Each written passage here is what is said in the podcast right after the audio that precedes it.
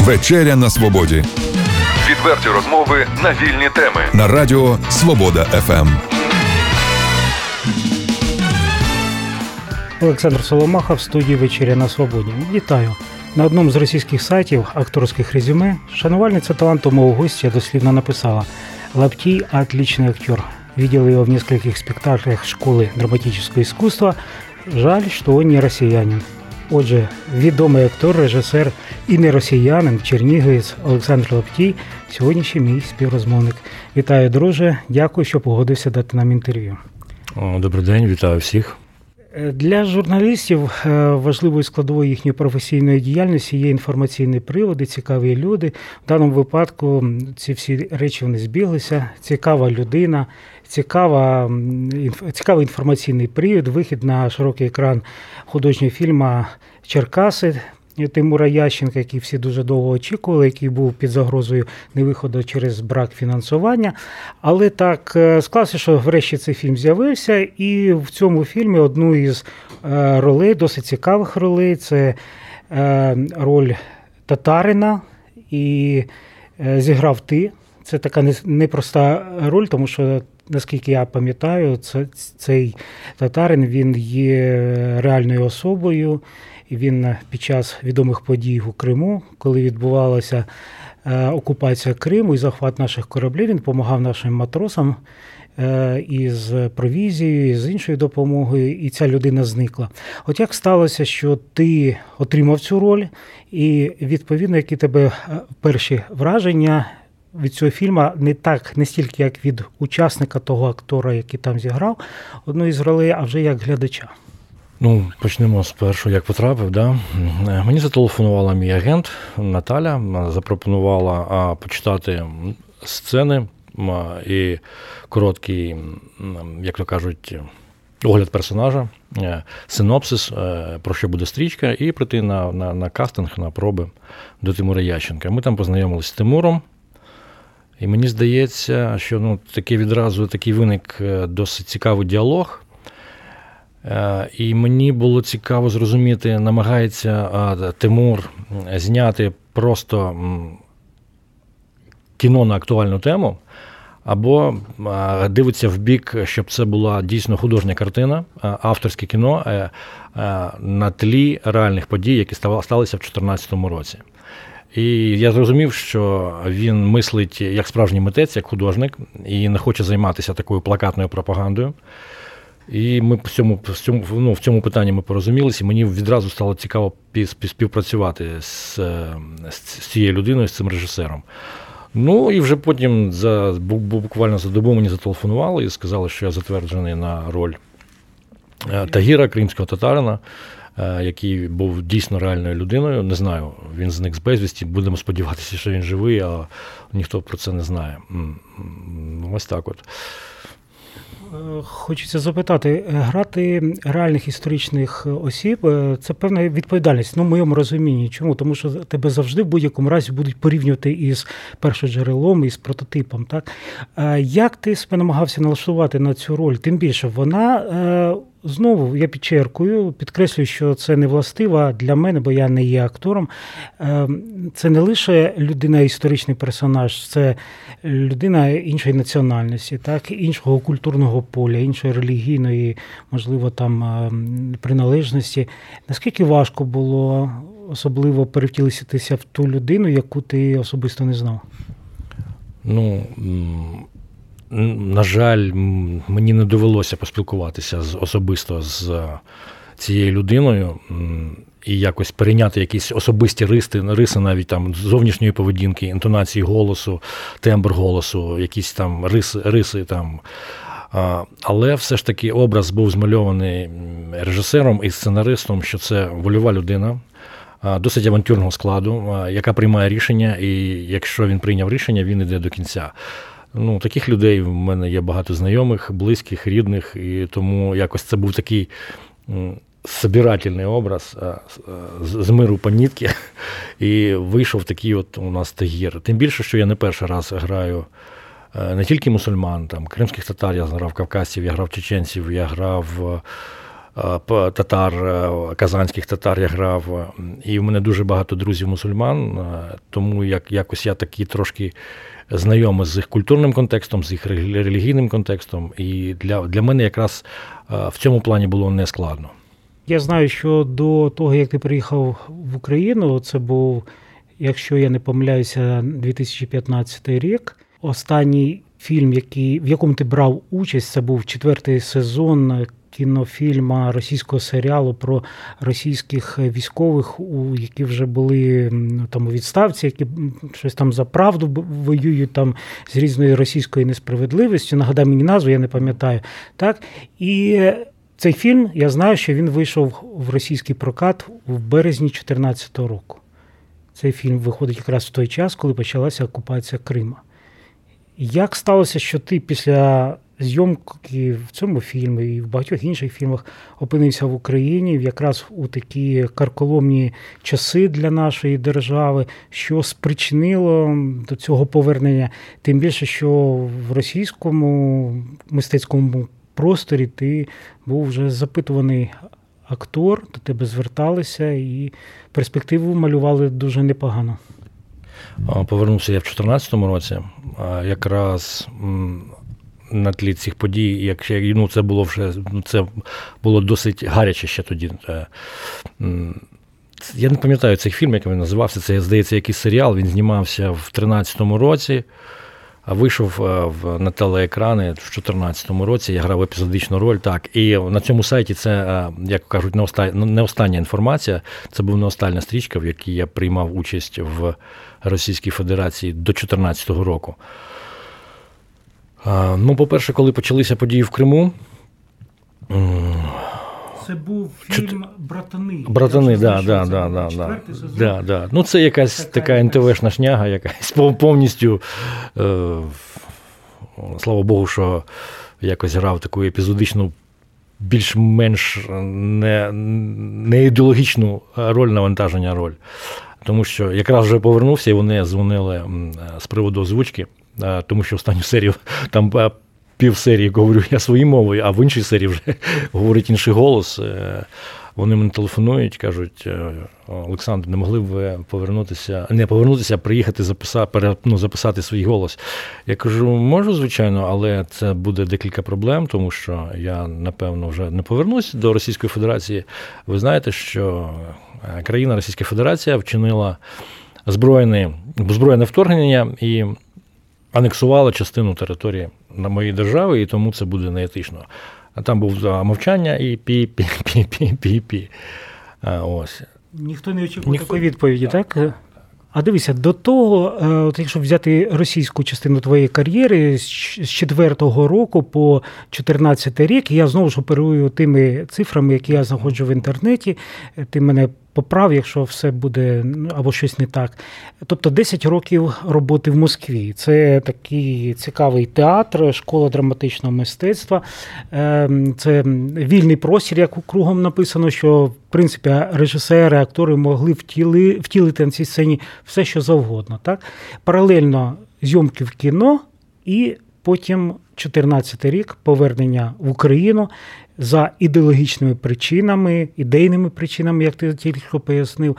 Е, важко було так все одразу обірвати, обрізати, тим більше, що люди дзвонять, пропонують якісь ролі, і після того ще телефонували, якісь інші ролі пропонували.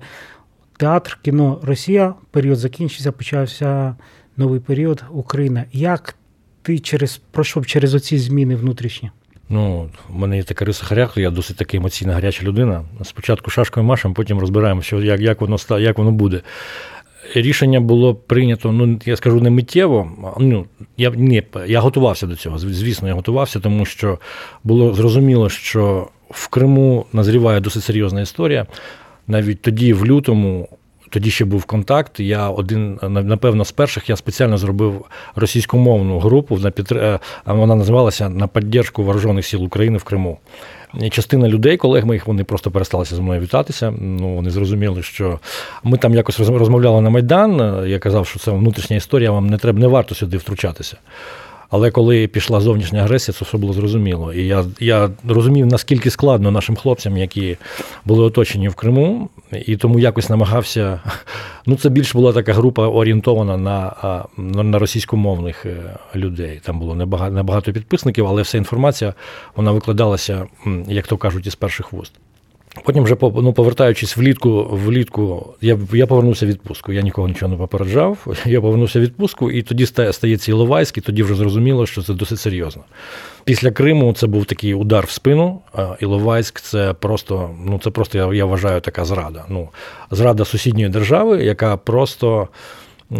Вдарила не тільки в спину, а в там в поранену мою державу, яка тільки отямилася від таких потрясінь, і це було зрозуміло, що повертатися на територію держави, тим більше, що я громадянин України. Я на, на, на декілька.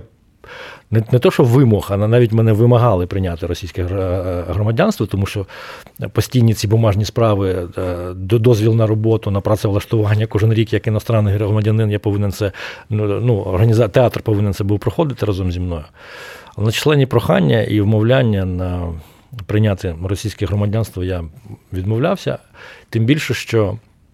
Після цієї історії е, це все питання ускладнилося і з морально-етичного боку, і з політичного, і з ідеологічного боку. Ну, На сайті Школа драматичного мистецтва театру до цього часу є твій твій портрет як одного із акторів. Е, тобто, чи є якийсь шанс або які умови, за якими ти міг би повернутися до театру, в якому віддав 10 років життя? Я не знаю, де ти знайшов, тому що я знаю, що мене прибрали там. Вони переформатували сайт. Можливо, це якась стара версія, але в Google її видає. Серйозно, тому що там там новий сайт і мене повністю прибрали із афіш, тому що я випускав виставу. Восени 2014 року вийшла вистава, яку я репетирував влітку. Там вона вийшла за індійським епосом. Я 80% роботи я там зробив, але вже, звісно, мене в афішу не вмикне, не, не включили, не написали, що я режисер цієї вистави. Вона досі йде, вона яскрава. Це індійський епос, там грає дійсно індус. Це така, е, це така, ну така. Е, ну, трохи відходячи від теми. Ну, повернутися, до речі, я я постійно. В 2006 році, в 2007 році, якщо люди, які пов'язані з театром, вони знають, що засновник цього театру із-за конфлікту з міськими з владою Москви в особі Лужкова він був витіснений е, з міста Москви, і театр е, потроху почав переформуватися в звичний формат. І це була дійсно така серйозна втрата. Е, я спостерігав за цією темою, і, як то кажуть, е, я бачив, що це досить серйозна несправедливість по відношенню до свого вчителя, але втручатися активно в боротьбу як громадянин іншої держави, то то, то було якось ну, недоречно і некоректно. Да, і некоректно. І я був один з з наймолодших, так скажімо, учнів. Там були більш старші люди, які були більш авторитетні, і вони сказали, що не варто цього робити просто. І е, він е, називає себе дисидентом, дисидентом 2000, ну, там, 2000-х років. Один з е, навірно, з він тоді вже зрозумів, що. Росія обрала курс не на інтеграцію до Європи, а це мова про Васильєва. Да, це про зараз про Анатолія Олександровича Васильєва, який визнаний в світі не тільки як режисер, а й як продовжувач системи Станіславської методики театральної системи, один з прогресивних і він був просто е, в нього відняли все, що він зробив, е, в тому числі його театр. Його вимусили покинути місто Москву. І тоді всі зрозуміли, що напевно Росія поверне поверне в бік радянської цієї е, замкнутої тоталітарної держави. І тоді, спостерігаючи, як театр постійно перетворюється не на то, не, на той театр, в який ти прийшов і в якому ти мріяв би працювати, то. Якось кажуть, відірвати його було не не досить складно, але усвідомлення цього пішло вже набагато. Ну, як ти все ж спочатку робиш, а потім усвідомлюєш, що да, було важко. Дуже було важко, тому що театр дуже прогресивний, театр був постійно за кордоном на гастролях. Театр був, е, як то кажуть, в авангарді театральних пошуків. Тим більше, що багато в 2014 році мене повинно було вийти досить багато цікавих пробіт із закордонними режисерами, які там ставили там із італійцями, з французами. У мене були співбесіди. Ну, так сталося, як сталося. А, про повернення. Так, про повернення, да. Так от, Анатолій Санович Васильєв, ми почали з ним е, до Нового року. Ми, ми не спілкувалися більш чотирьох років, більш п'яти чи шести. Ну, як я поїхав, ми не спілкувалися взагалі. Хоча повернутися запропонували ну, декілька разів, особисто там 16-17 рік був якийсь піковий, ну такий, що було декілька разів е, просто намагання що там ти робиш, давай повертайся, тут все так, ну все трохи міняється. Там все по. Анатолій Олександрович Васильєв сказав категорично не повертатися в Російську Федерацію. А я е, такий учень, що досить ціную е, е, думку свого вчителя, але навіть не замислювався, що це можливо. Тому що, по-перше, це можливо, коли Російська Федерація усвідомить, що вона зчинила злочин по відношенню до моєї держави. Я, як громадянин України, повинен зрозуміти, що вона зрозуміла, юридично зафіксувала, що це була анексія, що вона приймала активну участь в. В збройному конфлікті на території е, Донбасу. Це вона повинна ну, не не знаю, вже про вибачитись, це вже така людська штука, а юридично зафіксувати і повернути нам ці території. А далі ми будемо вирішувати, що з цим робити. Ну, фактично, це основні вимоги. Юридична фіксація факту окупації частини нашої держави. В червні 2015 року в цікавому амплуа публічно ти з'являєшся перед засобом масової інформації в стінах облдержадміністрації, і така цікава посада в, е, тебе е, з'ясовується посада старший інструктор Центру тактичного навчання СОТа, і ти анонсуєш фестиваль на Голубих озерах у нас в Рібкінському районі, і власне роботу з молоддю. Що це був за період такий твого життя? Е, в принципі, не мистецький, далеко не мистецький. Ну так, да, я, скажімо так, мистецтвом я почав. Згодом займатися, повернувся, як то кажуть, мистецтво. Ну тоді були буремні часи.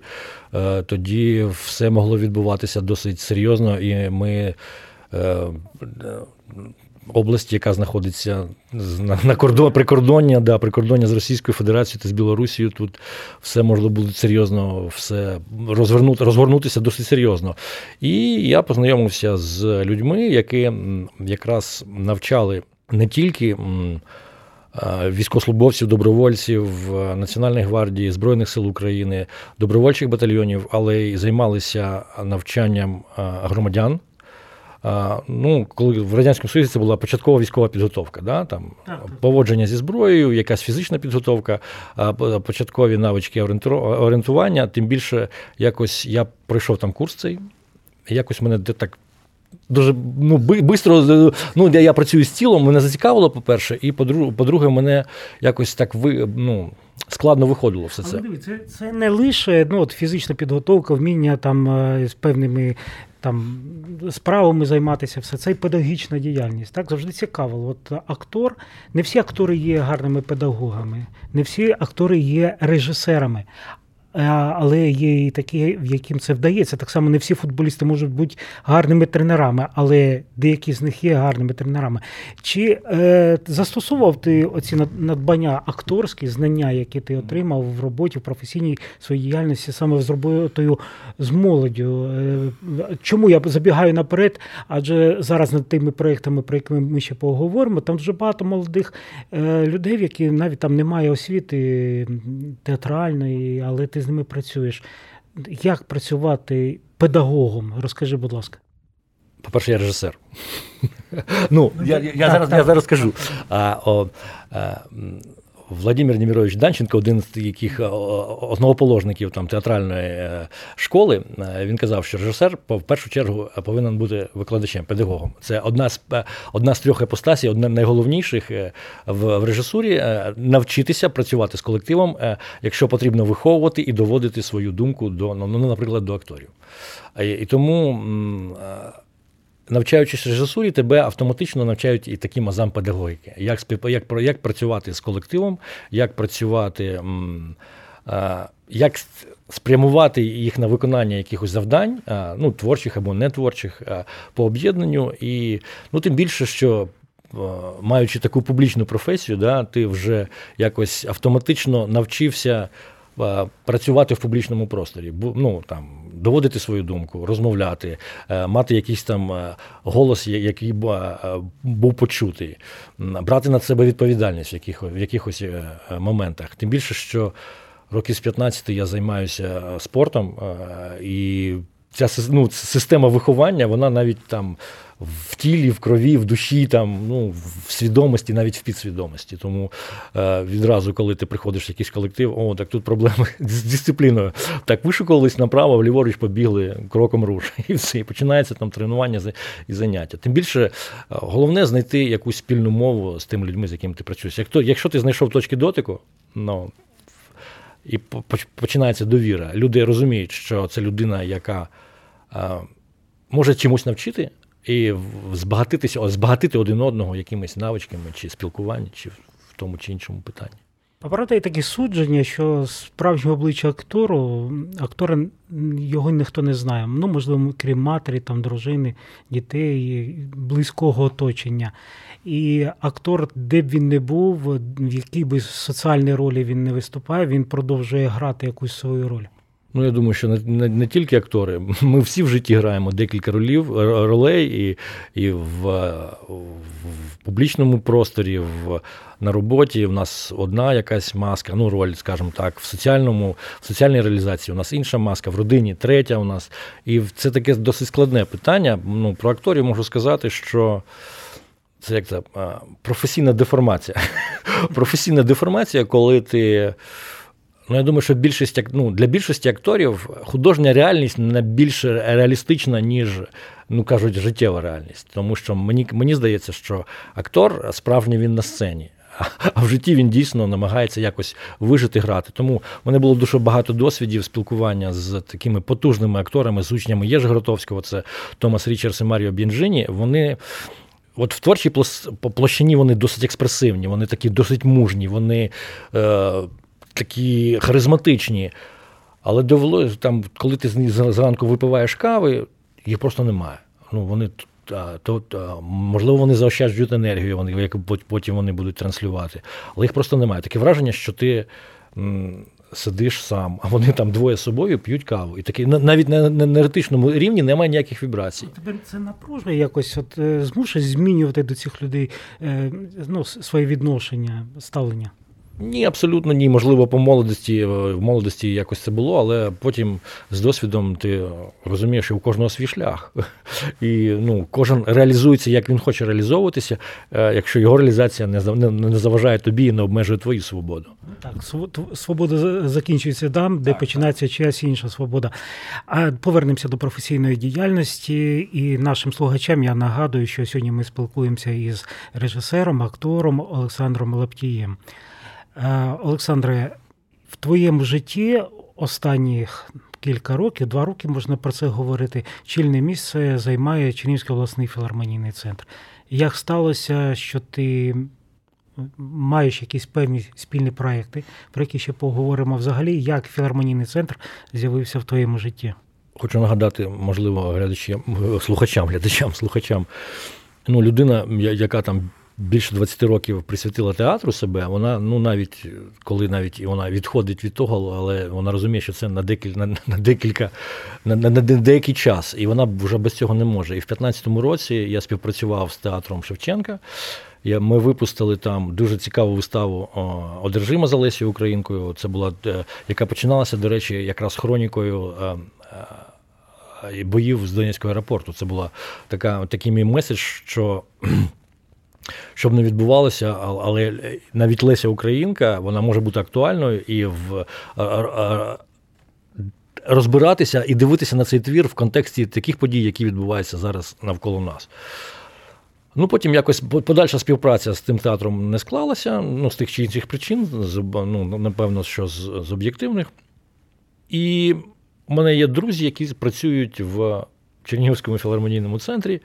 Це Дмитро Теребун, це Нікіта Гірня, ну це джазмени, яких я дуже поважаю. Їх джазбен Бисквіт, да, яких я поважаю, які і слідкував за їх. Ем, навіть з Нікітою у мене був такий сольний проєкт, це вистава, це таке було, як то кажуть. Е, вислів мій на все те, що сталося за останні два роки зі мною.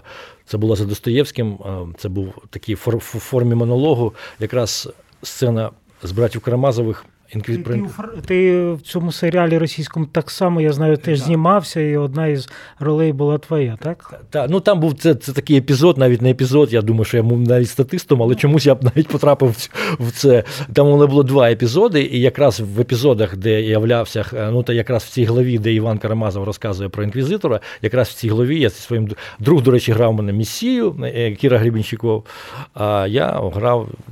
Ну, а то я грав яку хтось там іспанських знать, потім я одного з зуїтів грав. Там, ну, такі е, навіть не епізодичні, такі статистичні ролі, але там це було, ми знімали в Білорусі, і це там було досить теж комедні моменти. Так, але я хочу сказати, що от Анатолій Васильєв він е, працював з досить глибокими філософськими екзистенціальними текстами, і е, Достоєвський один, як то кажуть, з фундаментальних текстів в школі драматичного мистецтва, і тому цей текст він був на слуху руху. Знову ми скачемо трохи. Так от, повертаючись до філармонії, да. І Якось так у нас в місті відбувається, що у нас дуже я, я моя особиста думка, в нашому місті скритий дуже схований, дуже величезний потенціал. Але мені здається, він закуркований, якось е, не знаю, залитий бетоном. Він не якось не може не вивільнитись. Просто одна з моїх люби, е, мій друг сказав, там в Чернігові нічого не відбудеться, навіть якщо впаде атомна бомба. Я кажу, чому? Засосьот. І все якось. Тому що і потенціал такий він там є, але він під під шаром цього болота. І от я почав знаходити яких людей, які щось роблять. Ну, як е, е, Точки співпраці, тим більше, що багато було ідей. Багато е, цей ну, цей від'їзд з Москви, це я думаю, що один з позитивних моментів. Ти переосмислюєш свою творчість і твій шлях, свої форми, в яких ти працював. Ти усвідомлюєш, що навмисно треба було відірватися від шляха вчителя, щоб е, стати на свій шлях. Це дуже класно. Ну я думаю, що вважаю. І от трапилися такі хлопці, з якими ми почали співпрацювати, експериментувати. Тим більше, що я вважаю, що одна з сильних наших сторін, ну як ну там українського етносу, наша співочість, наша мелодійність. І, І в цьому плані. Е, Є така драйвовість і емоційність. Я можу розказати один невеличкий случай, е, випадок. Е, у Анатолія Васильєва на курсі постійно було 2-3 українця. Ну, це як закон. На на, на той курс, на який я прийшов, до, до цього не було українців. І коли старші прийшли, типа, ну все, українець з'явився, все як ран, все як раніше, тому що обов'язково хтось був представник України, і там старші учні розповідали, що іноді там ще старе приміщення на Поварській, колишнє Воровського, Поварська 20, там був такий дворик під е, е, під великим деревом, і після репетиції там хлопці відпочивали, пили там чай або іноді і не тільки чай, і ввечері співали своїх українських пісень. І Анатолій Санич Васильєв там йшовши мимо, кажуть: Тихо, мої українці поють. І він заслуховувався, як на три голоси, там хлопці там якусь таку журливу байливу пісню, там це Гриць Гладій, там ну зараз керівник цього Львівського театру Леся Курбаса. Ні, не Грицла, ну, Грицладій, і, господи, я забуваю це його прізвище.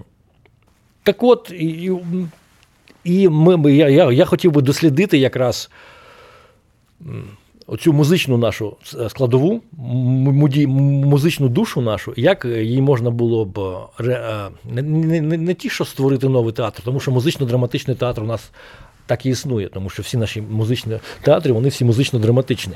Але я вважаю, трошечки форма, в якій вони існують, вона застаріла, і її треба трошечки актуалізувати і зробити більш актуальною. І так і так фактично з'явилось літання океану. Так. так? Певний такий артхаузний проєкт, незвичний для формату філармонії. І, до речі, коли я був на прем'єрі, то дехто із ем, критиків, якщо можна назвати, що в нас в Чернігові є музичні театральні критики, дехто сказав, що е, філармонія почала займатися театральною діяльністю, що дуже невластиво, дуже небезпечно і дуже на грані. Літання океану це був перший такий проєкт. Був джаз-бенд, був ти, був твій монолог. Е, як ти відчув, відбувся контакт, відбувся оцей млинець, чи чи залишився якийсь ком? І я потім знаю, що зараз буде інший проєкт, і будемо про це теж говорити. Давайте про літанню кілька слів. в плані творчості і співпраці, наприклад, з бісквітом, е, звичайно, цей діалог відбувся. І цей експеримент я я вважаю досить вдалим. Не тільки я, навіть ми його вивозили в на Львівську в Львівську аудиторію, а це спеціалізована публіка, це всі культурологи з научними званнями, які занурені в цей контекст. Якраз яка тема цієї конференції була присвячена музика і література. Ну, і джазова музика в тому, в тому, в тому числі. І вони теж досить позитивно сприйняли цей проєкт. Я думаю, що контакт з музикантами він відбувся. Ну, з бісквітом. Не знаю з приводу контакту з публікою, можливо. Його він не так досить часто йде, і так ну, не відбувся кілька кілька разів е, подряд, щоб ну, зробити висновок, да, порівняти наскільки це можливо ну, ну, резонансно для публіки, цікаво чи чи ні. Але я вважаю, що на, на зауваження, що філармонія почала експериментувати з таким, ну скажучи, театральним жанром, а сказати, чому ні? Хто хто, хто загнав філармонію в якісь рамки? Ну, Ну, чому, Для, для чого ці умовності взагалі? Так, так? так, так? Чому мають бути певні рамки, якщо можна за них вийти? І вони так само там теж є життя, і воно цікаве життя. Але я був на кількох. Я не був у Львові, я хоча читав відгуки, вони були дуже позитивні, саме від музичної спільноти, експертної спільноти, які дуже гарні багато слов слів сказали. Е, я був у філармонійного дворику. Це е, інший показ був, пам'ятаю, на е, сцені філармонійного центру, тобто фактично на сцені, не в залі, а на сцені. Це така завжди була камерна. Обстановка завжди така така відчуття романтики, якоїсь недосказаності, і все відчуття в будь-якому разі має залишитися після цього, цього показу. Підходять люди, про щось говорять, про щось запитують. Адже це філософська річ, і вона дуже складна для сприйняття. І взагалі, там, якщо історію е, цього монологу, то він е, має таке драматичне завершення, і автор. Е, ну, ми зараз не говоримо власне про е, цю річ, але говоримо про сприйняття. Готова чернігівська публіка до цього? Можливо, це дивне питання, тому що це був перший експеримент, але як виявилося, готова чи ні? Чи є в суспільстві запит до такого артхаузу? Це досить складне питання, тому що не хочу нікого не образити. А якщо якщо ми будемо орієнтуватися постійно на публіку, ми ніколи не будемо в авангарді, ми ніколи не будемо виходити за рамки. Е, е, одна з моїх е, ну, концепцій. Якщо ми інтегруємося в Європу, то треба інтегруватися в Європу по всіх фронтах. Ну не тільки не тільки там в економічному плані, не тільки в якомусь людяному плані, і в плані мистецтва. Тому що якщо ви в Європі, наприклад, Франції, скажете, хто такий Сідор Дюкас, вони скажуть, ви знаєте Сідора Дюкаса, тому що це для них етапна якась особистість. Можу вам сказати, що коли я в Москві запропонував зіграти ну, частинку фрагмента із іншої глави сказав: от пісні Мальдорора, мені сказали, що це таке? Я кажу, о, ви не знаєте, що таке пісні Мальдорора. Давайте будемо читати. І мені було приємно, що людина, яка приїхала з Чернігова, е, знає Сідора Дюкаса, і пісні Мальдорора, а в Москві багато хто і не чув про це. Але в Європі це досить етапна е, така особистість, і вона досить е, серйозно вплила на на сюрреалізм, на постмодернізм, на символізм, не тільки як в поетичному, в творчому плані, а й в філософському контексті. Це ну, це серйозна фігура, е, яка, ну, як я кажу, яка зробила 20 20 сторіччя в, в мистецтві. І щоб якось інтегруватися в цей контекст. Повинно володіти теж цією інформацією і якось запропонувати, наприклад, європейському глядачу і слухачу своє бачення цього тексту. Фактично нав'язати, по суті, так? тобто не фактично нав'язати якусь ідею, якийсь порядок денний і повести публіку за собою. Але я повертаюсь все одно до свого запитання, не в тому розумінні готова, не готова, а чи виявилася вона готова, чи зрозуміла публіка те, що ти хотів е, запропонувати їй. Адже в будь-якому разі я не повірю не артисту, не режисеру, який не хоче визнання, не хоче сприйняття, не хоче розуміння від публіки. Ну, дійсно, як казав Дмитрій Анатолійович Кримов, це син Ефроса, з яким ми теж співпрацювали. Каже: ми готуємо для глядача блюдо, А сподобається воно чи ні, ми вже за це не відповідаємо. Ну, ми, да, ну, звичайно, звичайно, щоб це був якийсь резонанс, фідбек, щоб. ну, От особисто моє моє ставлення до до, до свого шляху ну, в театрі, я вважаю, що, по-перше, ми живемо в вільній державі, тому свобода творч, творчості вона не повинна обмежуватися якимись рамками, ну тільки конституційними, юридичними, звичайно. Далі, що хочу сказати, я вважаю, що якщо ти робиш якийсь е, твор, е, ну, творчий продукт, скажімо так, він повинен вплив, мати вплив на глядача, навіть і негативний, але вплив. Я вважаю, що якщо ну там вистава, концерт, перформанс, якщо він сподобався і не сподобався, має і негативні, і позитивні відгуки, це класно. Головне, щоб не було нейтрального. Ну, типа, ну нормально, і все. І більше нічого не, не можу сказати. Це це дуже погано. Тим більше я. Мені здається, я намагаюся все ж таки повернутися до нашого ну, як кажуть, ну це така етапна фігура, яка, якщо якщо б її не розстріляли в 37-му році, то український і європейський театр був би інший. Це Лесь Курбас, який на да, просто це була прогресивна така особистість, яка зробила. На 100 років вперед е, цих відкриттів ну, в площині театру, який був просто безсоромно там вбитий е, Ну, я я вважаю, що український прогресивний український театр він завершився у 37-му році цим пострілом. Так от е, Лесь Курба сказав, що є два види театру: театр вияву і театр впливу. От що виявляємо? Виявляємо дію або інформацію да. ну, для інтелекту, а впливаємо емоційно. Ну, Скоріше, е, літання це вистава, яка впливає емоційно. Там не треба шукати раціонального якогось контексту, а на емоціях, можливо, емоції, якщо ти ви, якщо глядач або слухач проаналізує свої емоції, то можливо він е, скаже, ну це цікаво. Тим більше, що підходили люди, сказали, що байдужих відгуків я не був. Люди переказували свою свій емоційний стан, і я ну, я вважав, що я свого там завдання я, я зробив те, що я хотів зробити. Чудово. 50 е, років тому відбулася зіркова прем'єра відомої такої рок-опери Ендрю Ллойда Вебера і Тіма Райса Ісус Христос Суперзірка. 50 років минуло, в Україні не було жодної професійної постановки цього твору. І знаю, що ви зараз працюєте над тим, щоб оце недорозуміння яким чином ліквідувати. Чи можна привідкрити цю таємницю, сказати якусь інформацію, то яку можливо? Якщо так, чим ви зараз займаєтеся і як цей проєкт пов'язаний із Вебером і Райсом? Ну так, якщо так коректно вимовитись, ми маємо намір, дійсно маємо намір, поки що це головне, втілити е, цю вже, як кажуть, перлину світового світового е, культурного життя, особливо там музичного театру. Да? Він постійно йде на на бродвейській сцені, постійно він відновлюється, його багато колективів грають. Це Ісус Христос Суперзірка, це мюзикл, рок-опера е, Ендрю Ллойд Вебера і Тіма Райса. Маємо намір.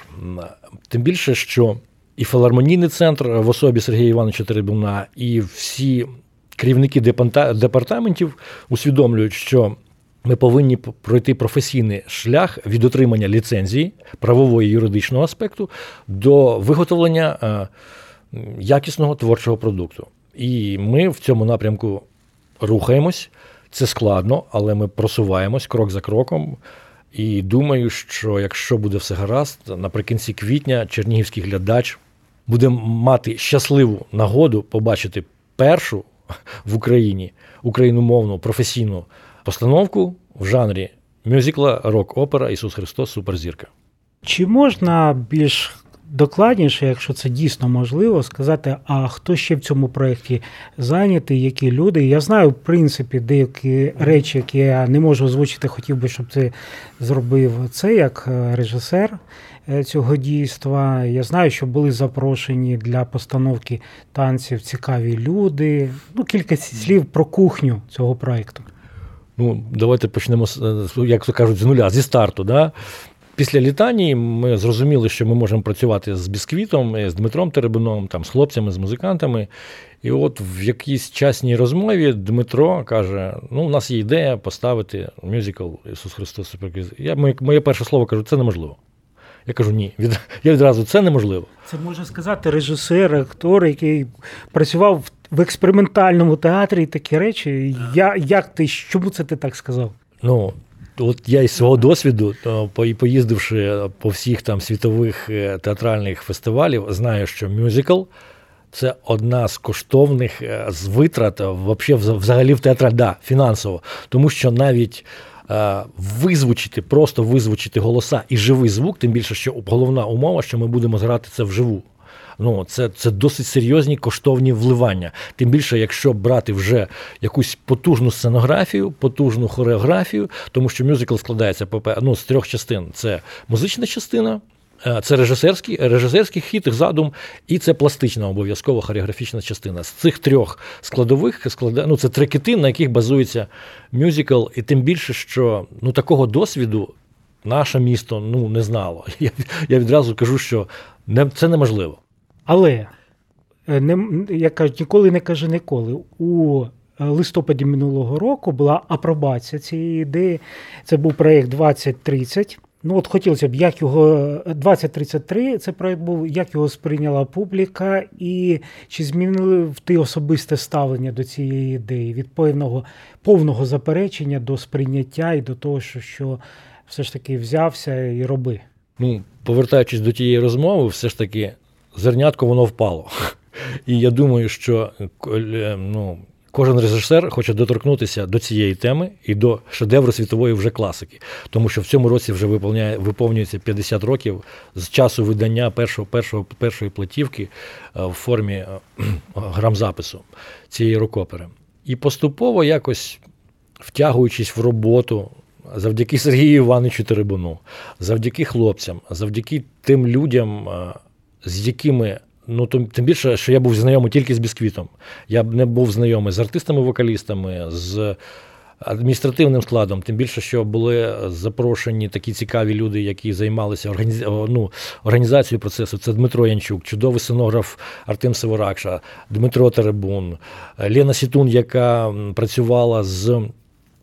Педагога по вокалу, яка з вокалом працювала з нашими артистами, чудовий переклад, до речі, неординарний, нестандартний, і я я думаю, що він дуже актуальний, тому що мова ж змінюється. Мова змінюється, і тому треба. Мені здається, що є серед перекладачів професійних така, що кожен твір треба перекладати там раз на три на п'ять років. Наприклад, ну, якщо був там п'ять років назад класний переклад Шекспіра, то його наступні п'ять років треба перекладати, тому що мова вона жива, і вона з'являються якісь інші обороти, якісь е, е, штуки сленгові, які. Е, інші знають. Ну, знають, тому що опера написана, коли навіть не було ще інтернету, ніхто не знав, що в яку еру ми зараз перешагнули в 2000 там в 2000-х роках з приходом до нас смартфонів, інтернет-технологій. Е, І тому ж завжди це цікаво. Але повертаючись, ми почали співпрацювати, і тим більше, що побачивши якісь, ну, по-перше, заряд енергії і бажання це втілити ну, наприклад, це дуже амбітна ну, амбітна і серйозна постановка. Тим більше я я хочу звернутися зараз до громадян міста, що і можливо для влади, яка нас чує, допомогти, е, хоча б морально нам з інформаційно з цим проектом, тому що це перша е, мюзикл, перша рок-опера на території України, професійна, е, яка, яка втілена в. Ну, всі кажуть, там в Чернігові невеличке місто. І, до речі, в якому працювала досить серйозний хореограф, це Рамуна Ходеркайте. Це моя знайома, ми співпрацювали з нею з нею ще в, до цього багато разів. Вона постійно працює в Європі, вона ставить і опери, і академічну, е, академічні опери, і мюзикли, і і, і драматичні вистави. Вона, до речі, з нею співпрацює Андрон Кончаловський, такий режисер. Да, Це брат Нікіти Міхалкова, відомий в всьому світі і в Голлівуді, і в Англії, і я не знаю. Він всі свої вистави, вона в нього відповідає за пластичний малюнок, ну закордонні вистави у всіх закордонних театрах. Вона контролює завжди пластичний малюнок вистави. Тому нам вдалося організувати. Сергій Іванович під, е, піш, пішов на зустріч, і ми е, організували приїзд цього унікального хореографа в наше місто, і я думаю, що це буде цікаво. Е, хочу вибачитися перед нашими радіослухачами за сторонні звуки. Працюємо майже, як кажуть, у фронтових умовах. Записуємо нашу розмову в філармонійному центрі. Відповідно, ідеального звуку досягти дуже важко із за сторонніх е, звуків. Е, Олександре.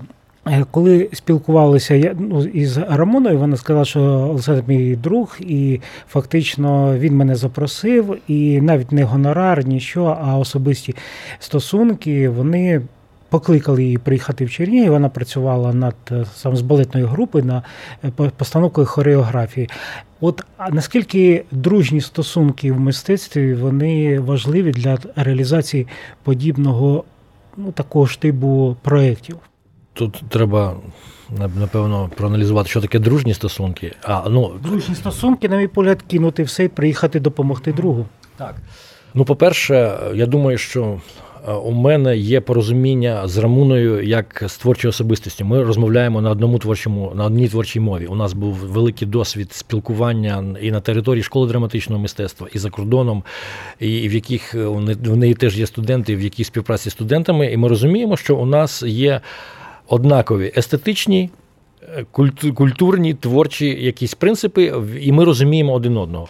Наприклад, е, Рамуне, я кажу якусь ідею, і їй не треба пояснювати, як це реалізувати. Вона людина, яка розуміє, в якому контексті ми ми мислимо творчо, яке завдання стоїть, їй, їй, їй це, це достатньо. І я думаю, що це ну, це така геніальна співпраця. Ну, Як як, як брати аналог, у, у кожного кінорежисера є оператор, який повинен розуміти, і художник-постановник. Це три особи, які роблять кіно. Якщо вони можуть бути навіть не дружніми стосунками, а якщо є порозуміння в, на, на території художньої реалізації, повне порозуміння, то це дуже круто. До речі, так, така ж творча людина була теж, на жаль, вона пішла з життя в 17-му році, яка врятувала врятувала виставу одержима. Що ви називаєте дружніми стосунками, коли у мене були дуже великі проблеми з костюм, ну, з костюм, е, з, кос, з костюмованим рішенням з вистави, я зрозумів, що це буде катастрофа повністю, тому що одна художник зробила сценографію, і вона в крайній момент відмовилася від костюмів працювати. То це було досить аврально, і, до речі, я з... телефоную своїй подрузі художнику Вікі Хлєбнікової, царство її небесне. Я кажу, у мене аврал, повний, у мене повний аврал. Е, вона каже: Санечка, в чому проблема? Скажи мені спокійно, що таке? Ну кажу, у мене така вистава, у мене повністю немає костюмів. Кажу, у мене є 4 дня, вона досить плідно працювала в кінематографі. Я можу приїхати, ми все зробимо. Людина приїхала, привезла два чемодана костюмів працювала з нашими цехами на, з Чернігівського театру, якими не могли нарадуватись, тому що це гіперпрофесіонал. Він каже: яка проблема? Тут гудзик пришить, тут ми строчку відріжемо, тут ми підріжемо, і все було швидко. Ну просто і вони так кажуть, може, ви, ви до нас на роботу прийдете? Каже, ні, я кажу, ну ні, на жаль, на жаль, це неможливо. І Тим більше це був 15-й рік. Це було коли вона сказала своїм рідним, що я їду в, в, в Україну в Чернігівський театр, ну ніхто не знав, що таке Чернігівський театр, до речі. Ну, І вони кажуть, да ні, ну там вже все нормально. І, до речі, це одна з таких, мені здається, що місії, що показати, що все нормально. Ну, Якщо якщо не враховувати той, е, якщо вимкнути телебачення і ну, пропаганду, яка лється з е, російських екранів, то можливо б ця історія була б інша. Вся, ну, Взагалі ця історія була б інша. Але, на жаль, це, це, це вони вибрали свій шлях. Минулий рік, 2019, е, був для тебе досить плідним роком. Ми говорили про ту співпрацю, яку ти і ті проекти, які вже з філармонійним центром е, зробив, або ще працюєш над ними.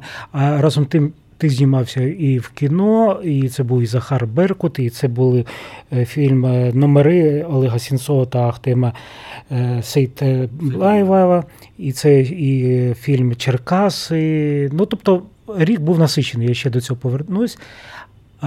2020 рік починається із ідей, які сьогодні ти теж намагаєшся їх реалізувати. Завершуємо нашу бесіду і завершуємо дуже такими банальними для акторів, для режисерів питаннями. А що далі? Ой, завжди що є. Ну, є є курс, є студенти, е, які закінчують е, в 20-му третій, е, другий курс, переходять на третій. Треба зробити там курсові роботи з ними.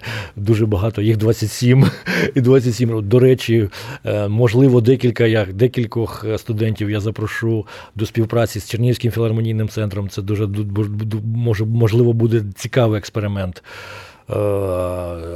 Є такий намір, ну, по-перше, довести наш намір до фінал, до фінального логічного завершення, до прем'єри е, проєкту е, Ісус Христос Суперзірка. Це перше. Ну, Це це перша етапна. А далі вже будемо побачити, як то кажуть, побачимо. Що ж, Олександр, дякую за таку змістовну цікаву розмову, як на мене, за такі от не зовсім зручні умови, в яких вона відбувається. Е, я хочу нагадати радіослухачам, що сьогодні вечеря на свободі була із чернігівським українським е, митцем, режисером, актором Олександром Лаптієм. Дуже приємно було спілкуватися. Очікуємо на реалізацію всіх тих проєктів, про які йшла мова. І, Олександре, будемо тебе запрошувати ще до нашої розмови і будемо чекати прем'єру, якщо така відбудеться. І відповідно будемо тоді говорити і про твої враження від цього дійства. Дякую, друже, і до, до зустрічі. Дякую, дякую, до зустрічі. Відверті розмови на вільні теми у програмі Вечеря на Свободі. Тричі на тиждень у понеділок, середу і п'ятницю о 18.00 на радіо Свобода ФМ.